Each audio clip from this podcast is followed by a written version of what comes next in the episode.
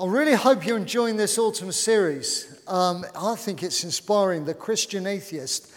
And this week, this teaching really cuts to the heart of where we are as Christians. And uh, when you believe in God, but you don't believe in prayer.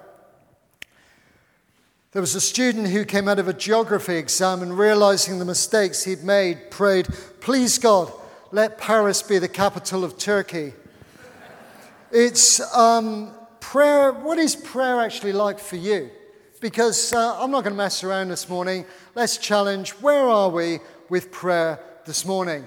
Hopefully, it's not as cringy as this lad who has to meet his in laws for the first time. Said grace at many a dinner table.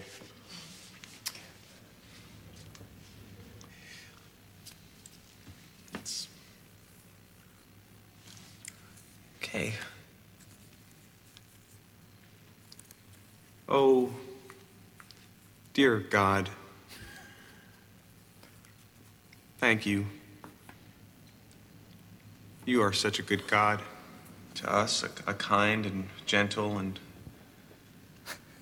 accommodating God.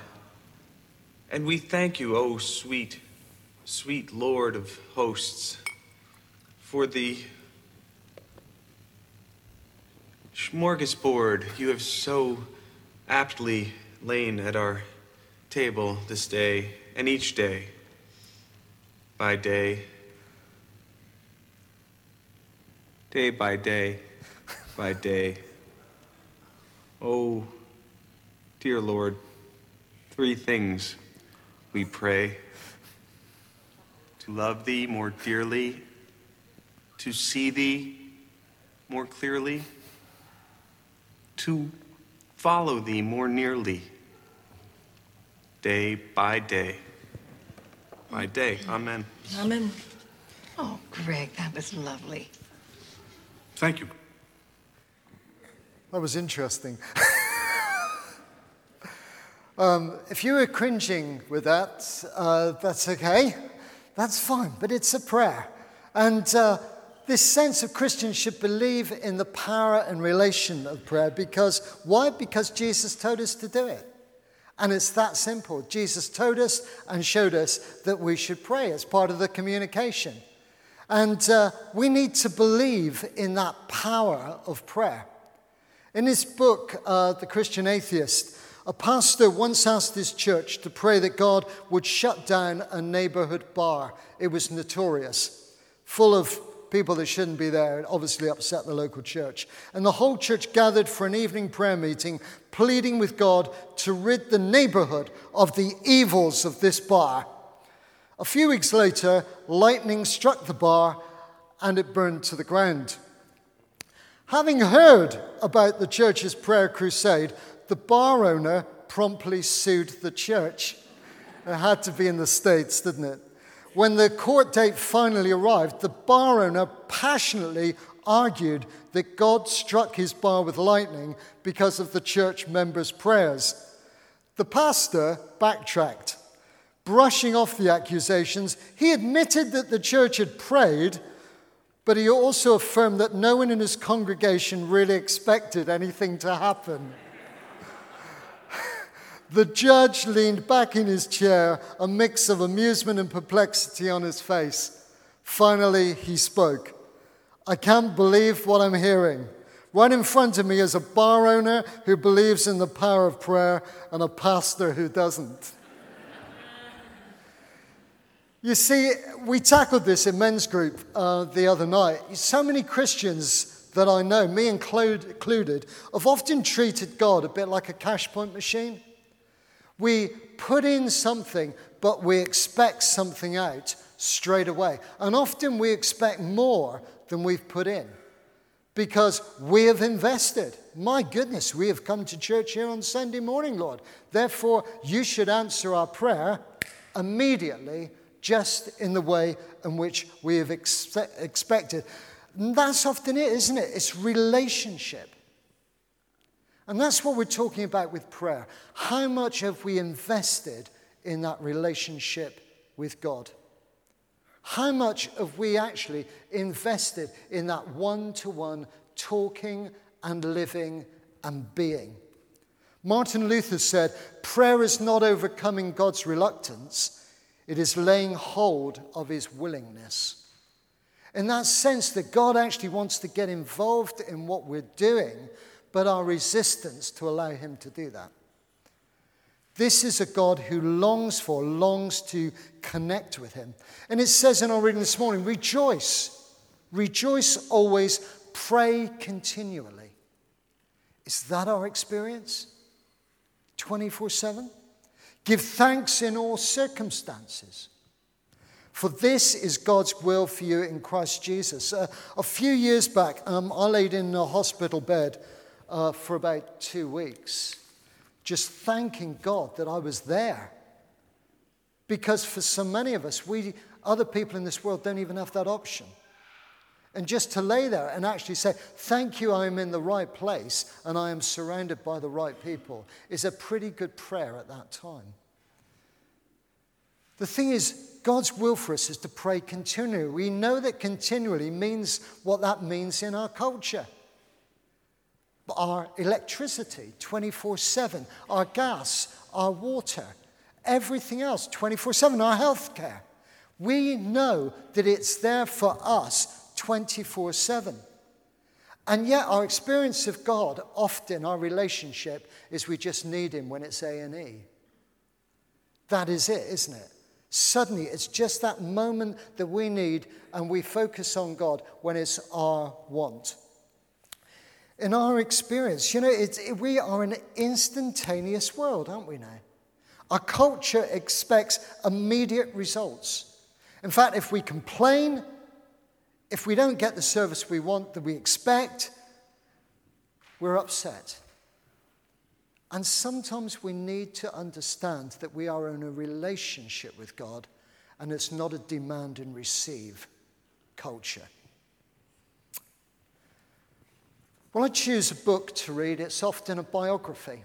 I love hearing about people's lives, what they do, where they lived, how they were schooled, how they got to where they were, maybe their life story, their divorces. Do I know them? No, I don't know them. If you walked up to somebody in the street and said, Hi, I've read they're stalking, it would be, I don't know them, but they don't know me either. And essentially, our relationship with God needs to be about an everyday, in and out, fun relationship, talking, chatting, just being with the Lord, not making it just one big event now and again.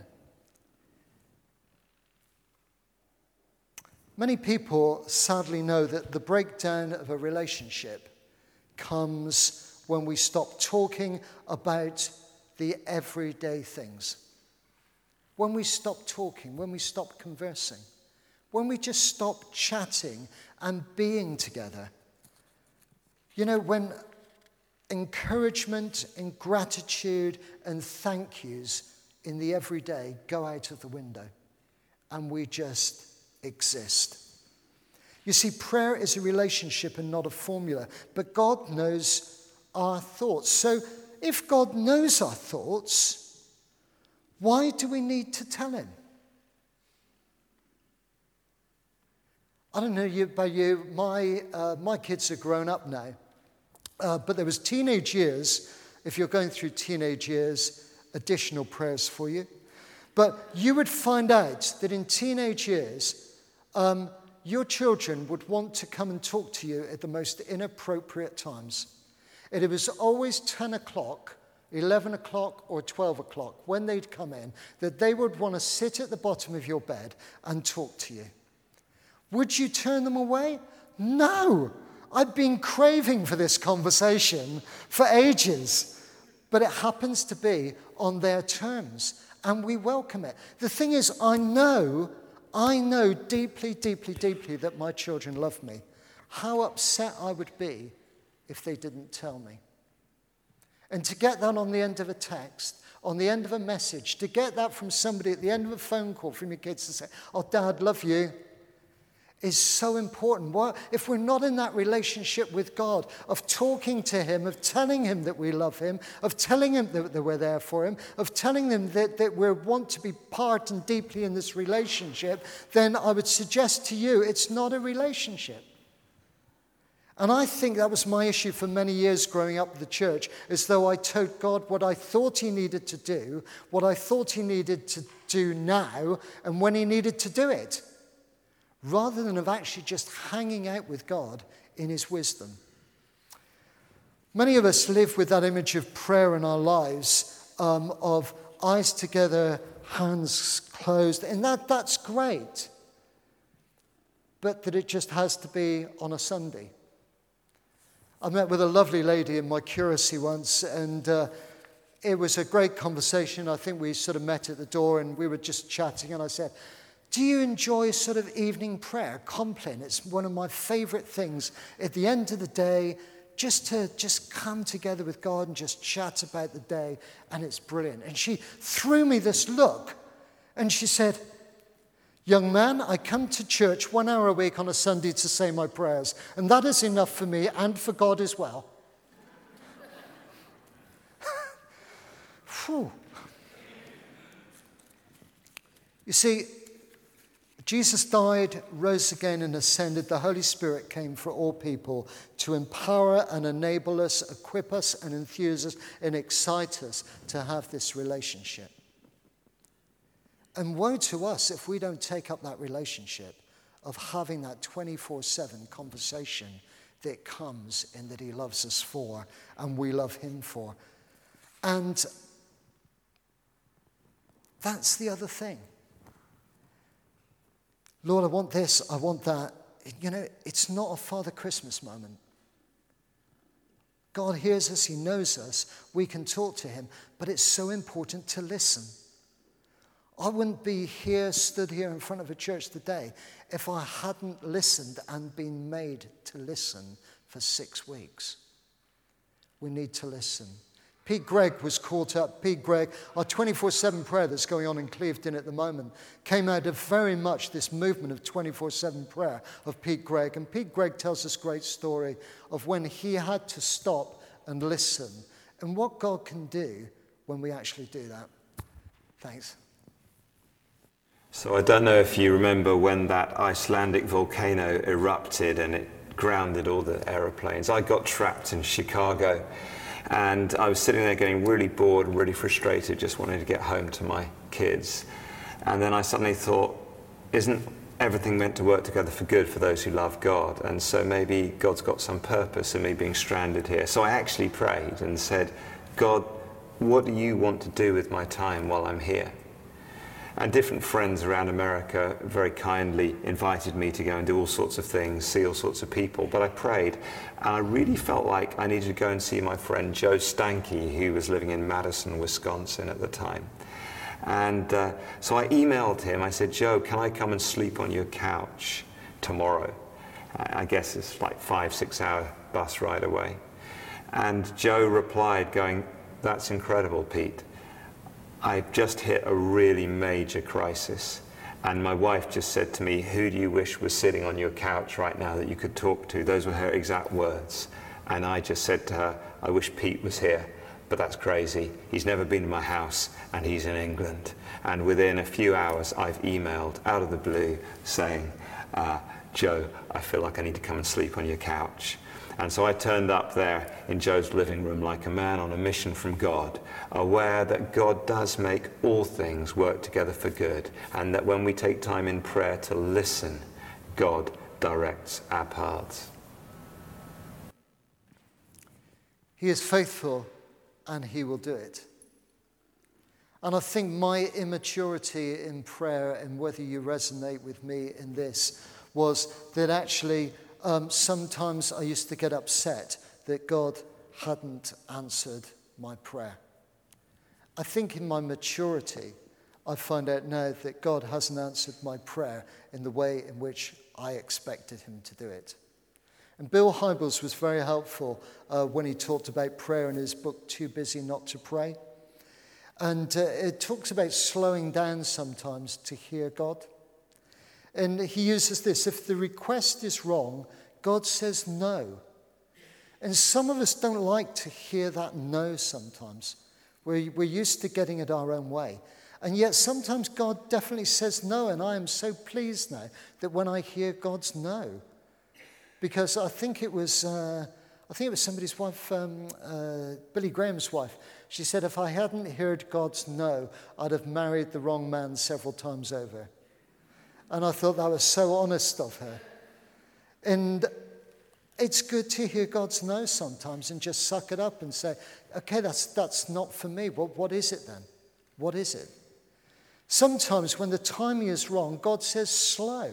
Slow up, take some time, take some wisdom, pray with other people. There's nothing more powerful than praying with other people and hearing what God has to say through someone that He's brought alongside you. And that is so helpful to slow up. And when you're wrong, God says, grow up in it, grow through it. That is such a place of maturity and prayer in Christian life and discipleship to just grow through it. As tough as it is, but to get to that point. And then, if the request is in line with his purposes, it's right. And God says, go. But then, when God says go, so many of us step back and say, whoa, no, thank you. Yet the one who is faithful he will do it. And He will equip you and empower you to do that. Experience in our relationships. So, how is your relationship with God this morning? How is your communication? How is your prayer life?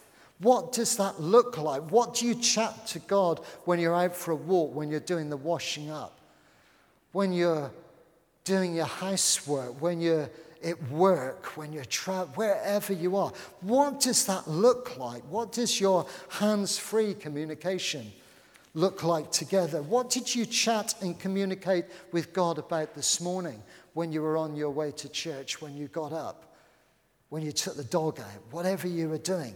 What did that look like? You know, how, what do you say? What did he say to you? What do you sense that he was saying? What did you sense that he was saying in your waking moment? When he asks you to do something and prompts you to do it, do we not believe that he will empower you? Because he will. The one who calls you is faithful and he will do it. And when I hear someone say, I'm, I'm going to do this because or whatever, I can't do that.